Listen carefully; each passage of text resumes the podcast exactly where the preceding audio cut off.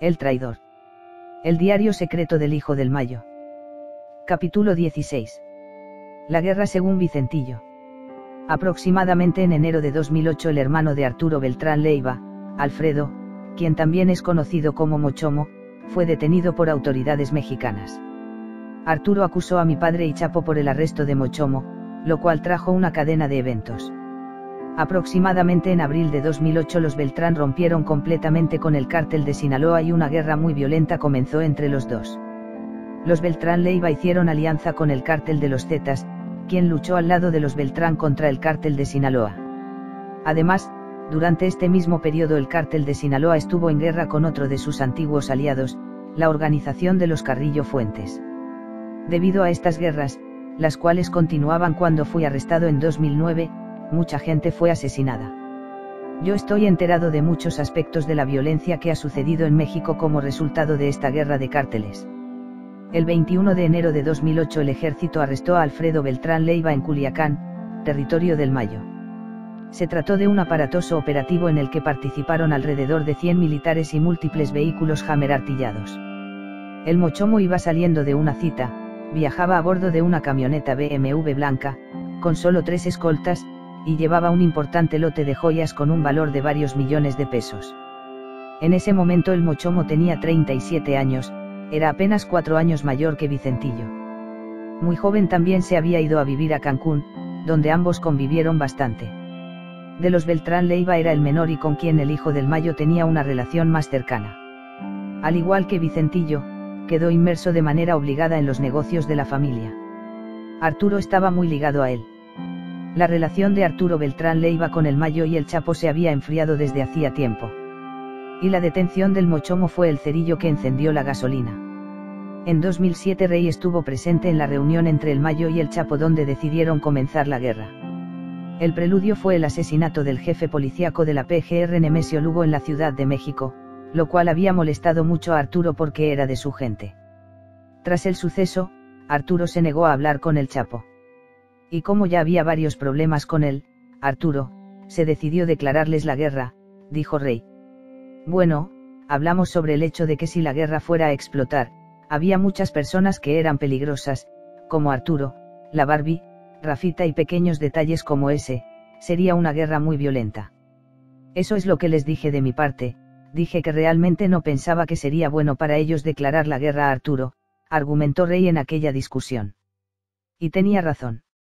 Estaba por venir la peor guerra entre narcos de la historia en México. Peor que la que hubo con los Arellano Félix. Peor que la de la Federación contra los Zetas. Había muchas señales de que la guerra era inminente. Gracias al general Humberto Eduardo Antimo Miranda, el Mayo supo que en la Sedena un grupo de generales se estaba yendo del bando de los otrora socios, ahora adversarios. El general Antimo en 2007 era mi contacto, y lo llevé a ver a mi padre. El general estaba tratando de hablar con mi papá porque había el rumor en la Secretaría de la Defensa de otros generales, y eso fue lo que el general Antimo dijo, que había un rumor de que algunos generales iban a dividirse. Lazcano, la gente de los Beltrán Leiva y los Carrillo Fuentes estaban buscando tener más conexiones con otros generales, así podrían atacar a mi papá y a mi compadre Chapo. De hecho, él y otros generales habían sido contactados por los Carrillo Fuentes, los Beltrán Leiva y Zetas, con el fin de, enviarles dinero para que los ayudaran a detener a mi papá y a mi compadre Chapo. El general había hablado con otros generales y les dijo que era mejor buscar a mi papá y era mejor estar del lado de mi papá por cómo era mi papá y cómo era mi compadre Chapo, y porque todo lo que estaba pasando en México con los Zetas y los Beltrán y la guerra que había estallado en toda la República. Mi papá habló cerca de cinco horas con el general y dijo gracias. El general dijo que si él tenía más información que fuera para perjudicar a mi papá y mi compadre Chapo, que él nos diría. En 2008 fue cuando vi más veces seguidas a Chapo y a mi papá juntos, fue cuando vino la guerra con Arturo, o más bien cuando Arturo se unió a los Zetas y los Carrillo Fuentes para pelear contra Chapo y mi papá.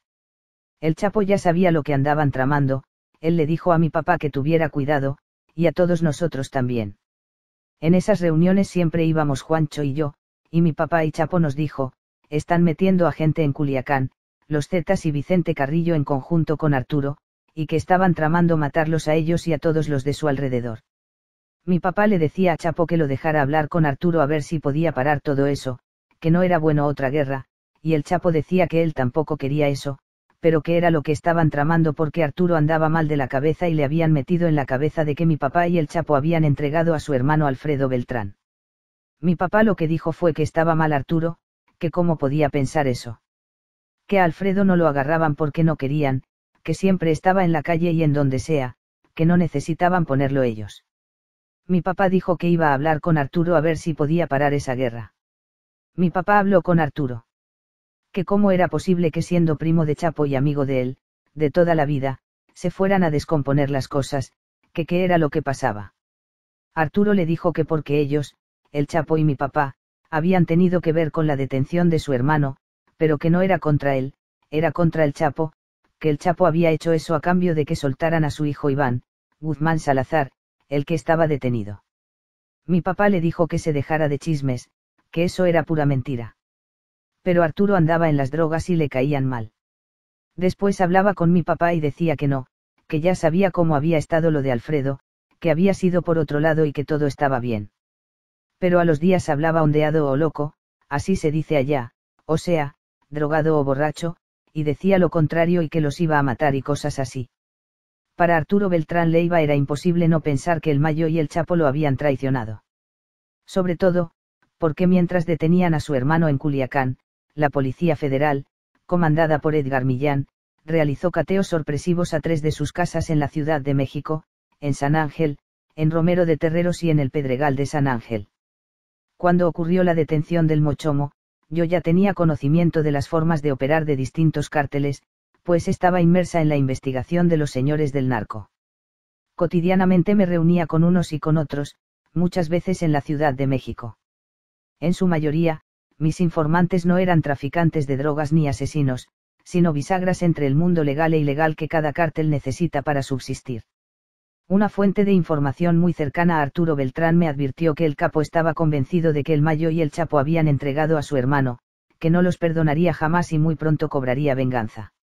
En febrero de 2008 publiqué un artículo en Reporte Índigo donde informé que una guerra estaba por venir. Arturo Beltrán contaba con el apoyo de Vicente Carrillo Fuentes y de Heriberto Lazcano, el líder de los Zetas con el que recientemente había hecho una alianza.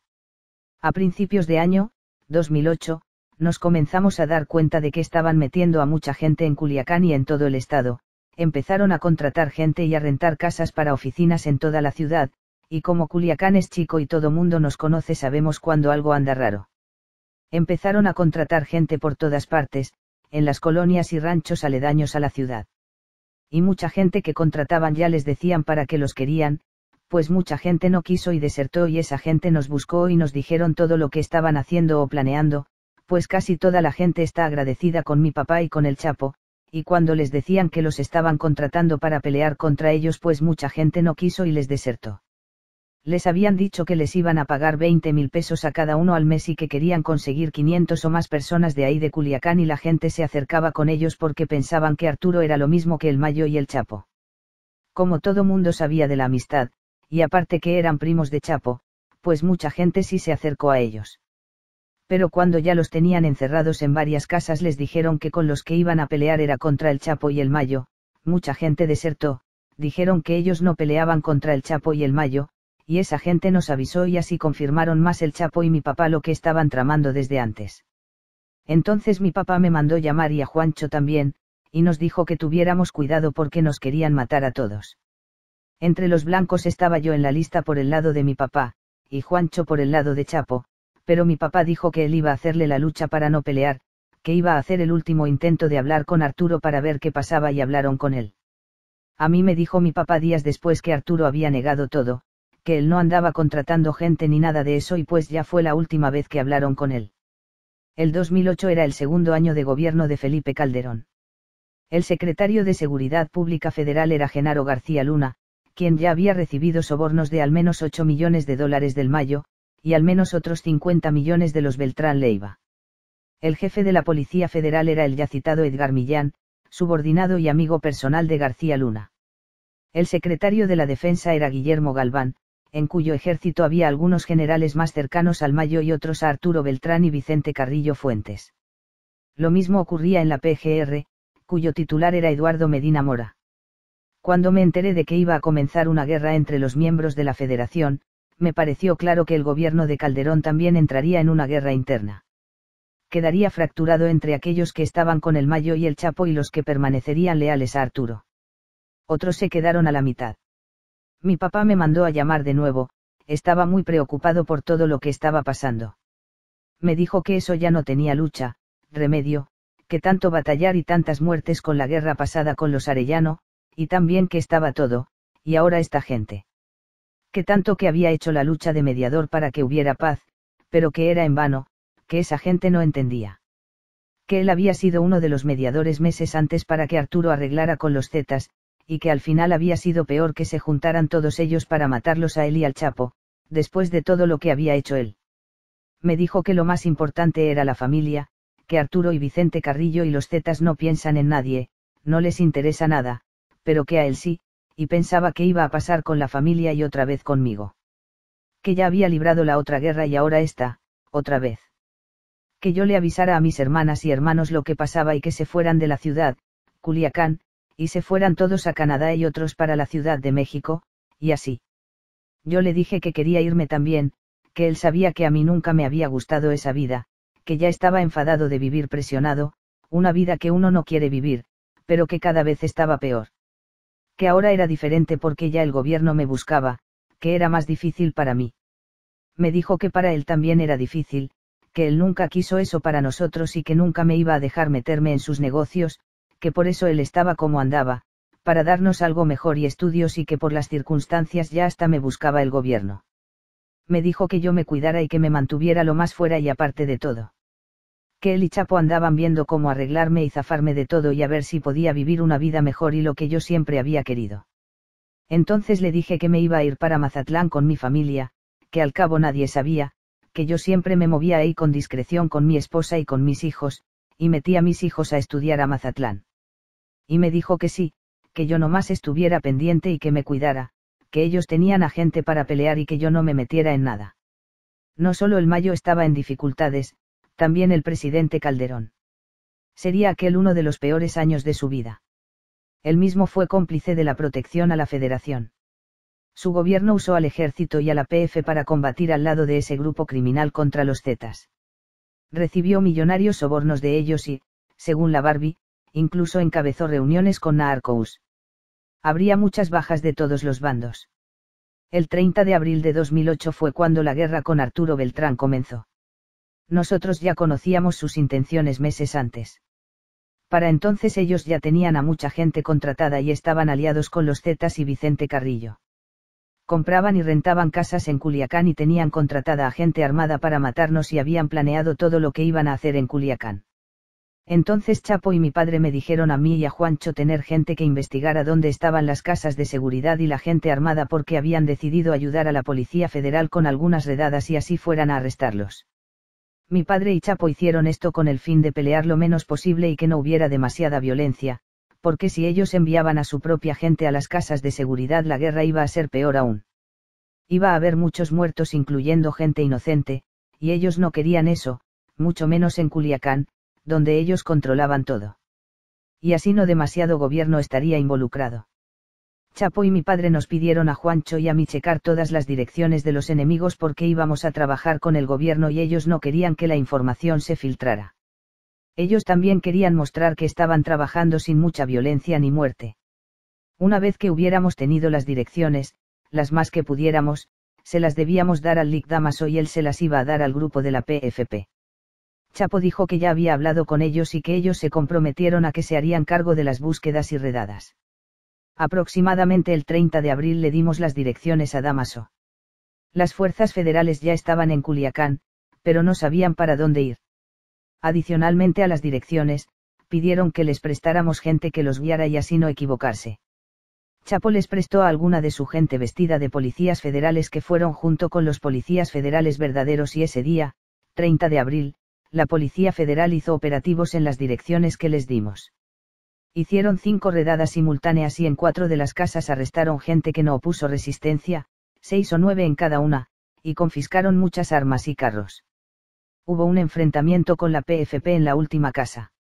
Duró cerca de cuatro horas con el ejército y la PFP, finalmente se rindieron y arrestaron a 13 personas y muchas armas y carros.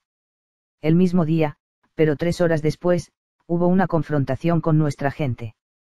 El 30 de abril se celebra el Día del Niño en México. Yo estaba a las afueras de Culiacán en una casa de campo que tengo, para celebrar el Día del Niño con mis hijos y sobrinos, mis cuñados y otros amigos. Mis guardias estaban vigilando la zona periférica de donde yo estaba.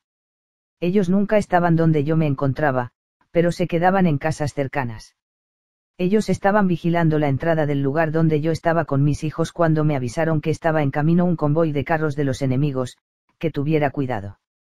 Me avisaron que en ese momento había confrontaciones en la ciudad en algunas direcciones y había varios muertos, y que estuviera alerta por si debíamos movernos del lugar donde estábamos. Luego me llamaron para decirme que los carros enemigos se estaban acercando al lugar donde estaba y cerca de 15 minutos después comenzamos a escuchar disparos alrededor. Le grité a mis hijos, a mi esposa y a las otras mujeres para que de inmediato entraran a la casa y mis guardias me llamaron por radio para decirme que estaban peleando con el enemigo. Me preguntaron si iban a donde yo estaba para protegernos mientras sacábamos a mi familia de ahí que ellos habían pedido refuerzos y ya todos venían. Yo solo tenía ocho personas custodiándome, solo dos carros con cuatro personas cada uno, pero su trabajo es solo cuidarme y hay otras personas para pelar. En esa confrontación cuatro enemigos murieron y dos de mis guardias resultaron heridos. En las redadas fueron detenidas más de 30 personas y luego nos enteramos de que algunos muertos eran de la Policía Estatal de Sinaloa que trabajaban para Alfredo Beltrán, y ese fue el día en que la guerra comenzó en Culiacán. El mismo día al atardecer fueron atacadas varias camionetas de la PFP y muchos agentes murieron en represalia por las redadas y la gente que habían arrestado. En esos meses todos los operativos y detenciones hechos por la Policía Federal fueron porque nosotros los ayudamos, de otro modo ellos no hubieran hecho nada. La Policía Federal pidió ayuda a Chapo y mi padre, así ellos podrían ayudarlos y podrían hacer los operativos sin tantos muertos. En esos meses arrestaron a 100 personas del bando enemigo y confiscaron varias armas. Pero si no lo hubieran hecho, en vez de haber 100 detenidos, habría habido 100 muertos. Hubiera habido más tiroteos si hubiéramos mandado solo a nuestra gente a tomar por asalto esos lugares. Los miembros del equipo más cercano del secretario García Luna comenzaron a caer como bolos en una chuza. Las lealtades de quienes habían trabajado para la federación se pusieron a prueba. El primero en caer fue Roberto Velasco, director de crimen organizado de la AFI. Desde los señores de narco afirmé que a Velasco lo asesinaron por su colusión con el crimen organizado. Rey contó directamente la historia.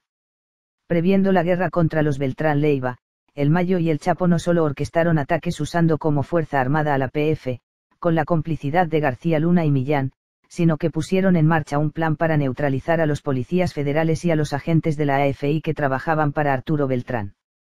Roberto Velasco trabajaba para los Beltrán Leiva, dijo Rey.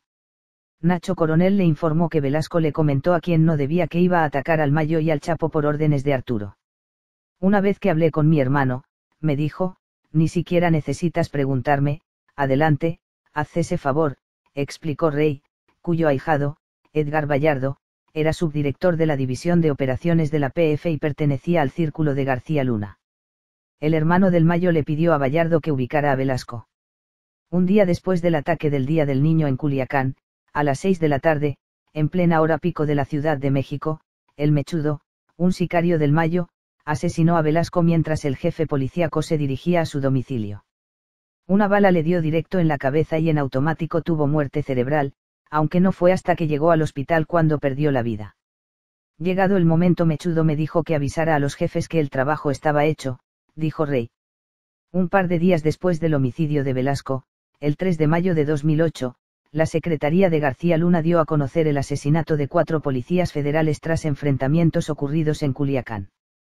Eran de la gente del Mayo y el Chapo que había ido a reventar casas de los Beltrán Leiva, Manuel García Pérez, Víctor Hugo Martínez Bravo, Genaro Francisco Nicolás y Guillermo Martínez Alvarado. Fallecieron la noche de ayer al enfrentar con valor y profesionalismo al crimen organizado, se informó en comunicado de prensa. Lo que no se dijo es que murieron al servicio del Mayo y el Chapo, no de la nación. En la Ciudad de México les rindieron homenaje de héroes. El mismo 3 de mayo en la madrugada asesinaron en la capital a Aristeo Gómez Martínez, director de la jefatura del Estado Mayor de la Policía Federal, también cercano a García Luna. Llegó el turno de Edgar Millán, el comisionado de la PF, el mismo que envió a sus elementos a Culiacán para ponerse al servicio del Mayo y el Chapo y atacar a los Beltrán Leiva. Al igual que a sus jefes, la reputación de corrupto acompañaba a Millán desde hacía tiempo. Un documento de asuntos internos de la PGR de 2005 lo acusaba de ser parte de la red de policías corruptos que dirigían García Luna, Luis Cárdenas Palomino y Facundo Rosas Rosas. En la AFI era el encargado de asignar las plazas a los agentes adscritos en todo el país, esto lo hacía uno de los funcionarios más poderosos de la agencia. Lo acusaron de cobrar a los narcotraficantes, sobre todo a los socios de la federación, de 200.000 a un millón de dólares por nombrar a un determinado jefe regional, así como una mensualidad de 50.000 a 100.000 dólares para el director general en turno. Los escritos de Vicentillo corroboraron esto ampliamente, lo mismo el testimonio de Rey, quien habló de los millones que se entregaron a García Luna a cambio de designar a modo a un jefe de la AFI en Culiacán. La madrugada del 8 de mayo de 2008 asesinaron a Millán en una vecindad del barrio de Tepito en la Ciudad de México. Le dieron ocho tiros, tres en la cara. El gobierno de Calderón y su jefe policíaco, García Luna, corrieron la versión de que el cártel de Sinaloa lo había matado por su labor de combate al narcotráfico, nunca dijeron que lo ejecutaron por trabajar para el Mayo y el Chapo. Se le hizo un funeral de héroe que presidieron García Luna y Calderón, quien rindió guardia de honor y les entregó la bandera de México a sus familiares. Esa habría sido la respuesta de los Beltrán Leiva al ataque en Culiacán. Ese mismo día por la noche hubo una baja sensible del lado del Chapo. Su hijo Edgar Guzmán López de 22 años, procreado con Griselda López, fue asesinado en un enfrentamiento en una plaza comercial de Culiacán. Los medios aseguraron que fueron los Beltrán Leiva, pero no fue así, fue Gonzalo Insunza, macho prieto, gatillero al servicio del Mayo. Hubo la orden de que todos se quedaran en sus casas porque iba a haber un enfrentamiento, me dijo Gaxioula, confirmando la versión que narré en Los Señores del Narco. Se dijo que una persona del grupo de Arturo Beltrán Leiva iba a andar por esa zona del City Club y se iba a encontrar con alguien. Incluso se sabían las características del coche. A Edgar se le ocurrió salir con su esposa de compras y dejó el radio, no se enteró de la alerta. Cuando los gatilleros vieron el carro, a alguien se le ocurrió ese, y abrieron fuego. Cuando se dieron cuenta de quién era, reportaron el incidente y fueron a ver al Chapo. Junto con Edgar fueron asesinados su primo César Ariel Loera y Arturo Meza Cázares, hijo de la emperatriz, la operadora financiera del Mayo. Chapo confirmó el relato de lo que le dijeron, ni modo, dijo, fue un error, y todo ese grupo siguió trabajando, narró Gaxioula. Gonzalo, macho prieto, era el que tenía más gente, era uno de los encargados de pelar y de todo ese tipo de cosas para mi padre. Él tenía a su cargo cerca de 200 personas. A él realmente lo que le gustaba es la transportación y todo lo relacionado con los compartimentos secretos para transportar la droga en pipas y camiones, pero también era muy militar. Él era el que peleaba y podía entrar en cualquier lugar para capturar a los enemigos o a los que querían lastimarnos. De todas las personas que los enemigos han asesinado, su gente ha sido la que más ha muerto. Gonzalo era de Nabolato y desde algún tiempo él ha tenido problemas con los Carrillo Fuentes. Ellos mataron a uno de sus hermanos, sobrinos y otros familiares que no tenían nada que ver con el negocio, gente que tenía sus propios negocios en orden. Algunos estaban dedicados a pintar automóviles, reparar carrocerías y garachis. Y ellos, Carrillo Fuentes, los mataron a todos. Un día fueron al garaje donde él pasaba tiempo, y solo porque eran sus conocidos los mataron a todos. Incluyendo a gente que solo estaba ahí, gente inocente que había llevado a reparar sus vehículos. Días después fueron a matar a sus primos que se dedicaban a la tapicería. Y es por eso que le dijo a mi padre que él pelearía al lado de ellos, y que lo dejaran solo. Pero después estaba en muy mala situación, estaba muy involucrado en drogas, consumo, y se ponía muy mal. Incluso su propia gente le tenía miedo. Lo que supe es que meses antes de que yo fuera arrestado, él estaba en Sonoita, Sonora, y Mexicali. Mi padre me dijo que lo había visto algunos días antes. Y que Gonzalo le dijo que estaba buscando la manera de hacer algunos cruces de marihuana en la frontera y que él tenía a todo el gobierno protegiendo Sonoita y que incluso los militares iban a ayudarlo a cruzar la droga. Que él ya tenía todo listo y que lo único que faltaba era terminar el cruce. Así es como Gonzalo manejaba las cosas. En la Ciudad de México siguieron los asesinatos contra los narcopolicías. El 26 de junio de 2008 mataron a Igor Labastida, director de tráfico y contrabando de la PF. Días después su abogada, Raquel Villanueva, una reconocida litigante de Monterrey experta en causas penales de crimen organizado, me confió que Igor estaba tratando de contactar a autoridades del gobierno de Estados Unidos con el propósito de volverse testigo protegido y revelar la corrupción de la AFI y la SSP de García Luna. Formaba parte del grupo corrupto desde hacía más de cinco años, era muy cercano a Millán, pero se quejaba de que García Luna y Cárdenas Palomino le dejaban el trabajo más sucio. Le dijo a Raquenel que García Luna y varios miembros de su equipo habían aceptado dinero de todos los grupos, pero solo quedaban bien con el del Mayo. Al mediodía, mientras Igor comía en una fonda de la delegación Miguel Hidalgo de la capital mexicana, un grupo de pistoleros lo acribilló. Curiosamente para él no hubo exequias de héroe. A Raquenel la asesinaron en Monterrey en agosto de 2009. Murió conociendo de viva voz, por medio de policías sin la profunda corrupción en el grupo de Genaro García Luna, la cual yo investigaba desde 2007. El 19 de octubre de 2008 Edgar Vallardo y el nuevo comisionado de la PF, sustituto de Millán, Víctor Garay Cadena, realizaron un operativo para reventar una residencia ubicada en una zona boscosa al sur de la Ciudad de México conocida como el Desierto de los Leones. Se supone que ahí estaría Arturo Beltrán Leiva y el narcotraficante colombiano Harold Poveda, su principal proveedor, en una fiesta privada. En el lugar estaba tocando música Luis Enrique Guzmán, hermano de la famosa cantante Alejandra Guzmán, de quien luego Poveda mostraría a sus amigos fotografías desnuda presumiendo que tenían una relación íntima. El operativo se dio por indicaciones del Mayo, como venía ocurriendo en los últimos meses. Fue un desastre. Arturo no estaba y Poveda se escapó. Los policías torturaron, golpearon, robaron, y Garay Cadena organizó una orgía en el jacuzzi de la residencia con algunas de las prostitutas que estaban en el lugar. El propio Vallardo le había sugerido no hacerlo, pero el jefe policíaco se quedó hasta el día siguiente. El único detenido importante fue el narco colombiano Mauricio Fina Restrepo. A Poveda finalmente lo detuvieron en 2010, por supuesto, en un operativo de policías federales que trabajaban para el Mayo. Acusado de colaborar con el cártel de Sinaloa, Garay Cadena comenzó a ser investigado por la subprocuradora Marisela Morales renunció pocos días después al cargo y después lo arrestaron por abuso de autoridad y protección al Mayo. Me fui a Mazatlán algunos días después de que las cosas se pusieron realmente feas en Culiacán. Uno de los hombres a quien se había ordenado asesinarme había estado siguiendo a mi esposa durante días cuando ella iba a recoger a mi hijo a la escuela y ellos estaban pensando en levantarla, me refiero a secuestrarla y luego asesinarla. O matarme cuando yo saliera de casa cerca de 13 personas estaban en una locación a cuatro cuadras de mi casa. Ellos ya estaban siguiendo a mi esposa y estaban esperando la orden para que cuando me encontraran me asesinaran, incluso si iba con mi esposa a asesinarnos a los dos. Mi esposa nunca supo esto. Yo no quise decirle.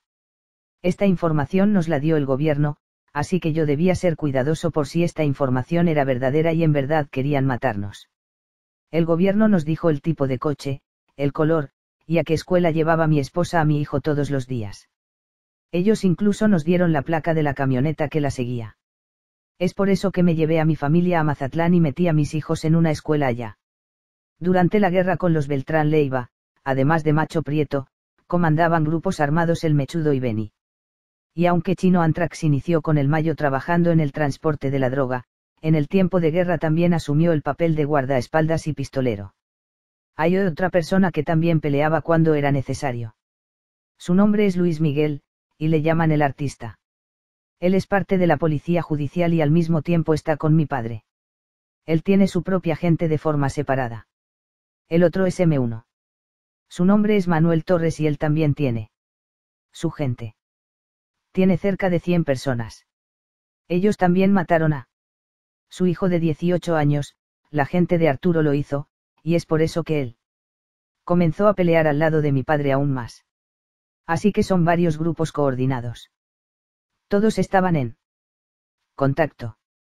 Por ejemplo, cuando alguna persona encontraba una casa o vehículo sospechoso en las calles, se llamaban entre ellos para ver si esa casa o ese carro pertenecía a alguno de nuestros grupos, y si no pertenecía a nadie eso significaba que eran enemigos y comenzaban a vigilarlos.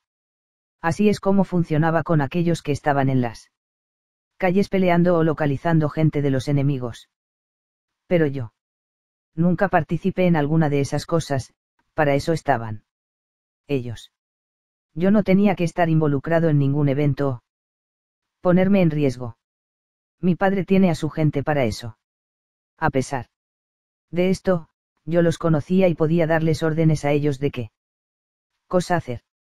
Como el hijo del Mayo, por supuesto, yo podía hacer lo que quisiera, pero siempre estaba encerrado en mi casa cuidando de mí mismo.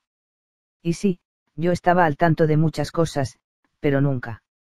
He matado a nadie y nunca he participado en ninguno de los operativos. Para Rey la guerra con Arturo Beltrán Leiva y sus aliados fue mucho peor, pues se volvió una guerra fratricida. No puedo dar un número exacto, pero hubo mucha gente asesinada. Deben de haber sido cientos, cientos. Fue más feo, más grande, dijo, comparando la guerra con los Arellano Félix y los Zetas. Fue una guerra entre nuestra propia gente, entre sinaloensas, entre personas que eran de la misma ciudad, entonces se convirtió en algo muy triste. Y más triste aún porque el 20 de octubre de 2008 fue arrestado. Ocurrió en una colonia de clase media de la Ciudad de México, en un operativo de agentes de la AFI que trabajaban para los Beltrán Leiva. Lo detuvieron junto a su hijo, Jesús Zambada Reyes, de 22 años de edad, y su hijastro, Richard Arroyo Guizar, de 31, hijo de su esposa Patty. Nadie podrá decir que Rey no luchó hasta el final, como era su costumbre. Él y su gente combatieron a tiros alrededor de una hora. En la calle había oficiales de las AFI y policías de la Secretaría de Seguridad Pública de la Ciudad de México que pretendían detenerlo. En la azotea de la casa se hallaban elementos policíacos en la nómina del Mayo que querían proteger su huida y disparaban contra los otros policías. Entre ellos se encontraban Marco Antonio Valadez Rico, subinspector de la PF en el aeropuerto de la Ciudad de México, donde mandaba Rey, Carlos Gerardo Castillo Ramírez, adscrito a la Dirección General de Despliegue Regional de la AFI, José Guillermo Báez Figueroa, subdelegado adscrito al área de inteligencia de la PF, y Francisco Montaño Ochoa, policía ministerial adscrito a Tlalnepantla. Desesperado, Rey llamó a su ahijado Bayardo, el jefe policíaco corrupto de la PF, quien apenas una noche antes había estado en el desastroso operativo del desierto de los leones. ¿Qué pasó, ahijado? Ya nos estamos agarrando a chingadazos, nos están agarrando los contra, dijo el capo desesperado. Ya voy, padrino, ya llego, ya llego, respondió Bayardo. El rey y su hijo Jesús se encontraban rodeados en la azotea de su residencia. El capo hizo otra llamada, esta vez a la SSP capitalina. Oiga, ahijado, por favor mándeme a la pitufada, porque no sé si son contras o es el gobierno. La pitufada, es decir, los policías capitalinos, sí llegaron, pero no pudieron ayudarlo. ¿Qué pasó, ahijado? ¿Qué pasó? le volvió a llamar a Bayardo, mientras un helicóptero sobrevolaba el lugar. Desesperado, por radio, Rey le pidió un último favor a Bayardo, ahí le encargo a mis ahijados, me la voy a rifar, yo no voy a dejar que me agarren, y si no, me voy a matar. Rey se puso la pistola en la sien, pero su hijo Jesús se la quitó y le salvó la vida. Días después nadie podría salvar a Jesús, luego de haber declarado ampliamente contra los policías corruptos del equipo de García Luna, amaneció muerto colgado con una cinta amarrada al cuello en la casa de arraigo donde se encontraba detenido bajo la responsabilidad del gobierno de Calderón. La PGR dijo que se suicidó. Rey nunca lo creyó. Rey y Richard se hicieron testigos protegidos de inmediato, el primero bajo el seudónimo de Rambo 3 y el segundo como María Fernanda. Rey proporcionó información sobre la corrupción en la PF. A finales de ese año a Bayardo también lo arrestaron y se volvió testigo protegido bajo el nombre clave de Tigre. Declaró ampliamente contra Garay Cadena y otros altos funcionarios del despacho de García Luna. El 1 de diciembre de 2009 lo asesinaron en un Starbucks de la Ciudad de México a plena luz del día. Por su parte, a Garay Cadena lo exoneraron en 2012 y salió de prisión porque la PGR no pudo acreditar su complicidad con el cártel. Siete años después, otro hijo de Rey, Vicente Zambada Reyes, sería acribillado en Culiacán como parte de las disputas entre los cárteles que aún continuaban.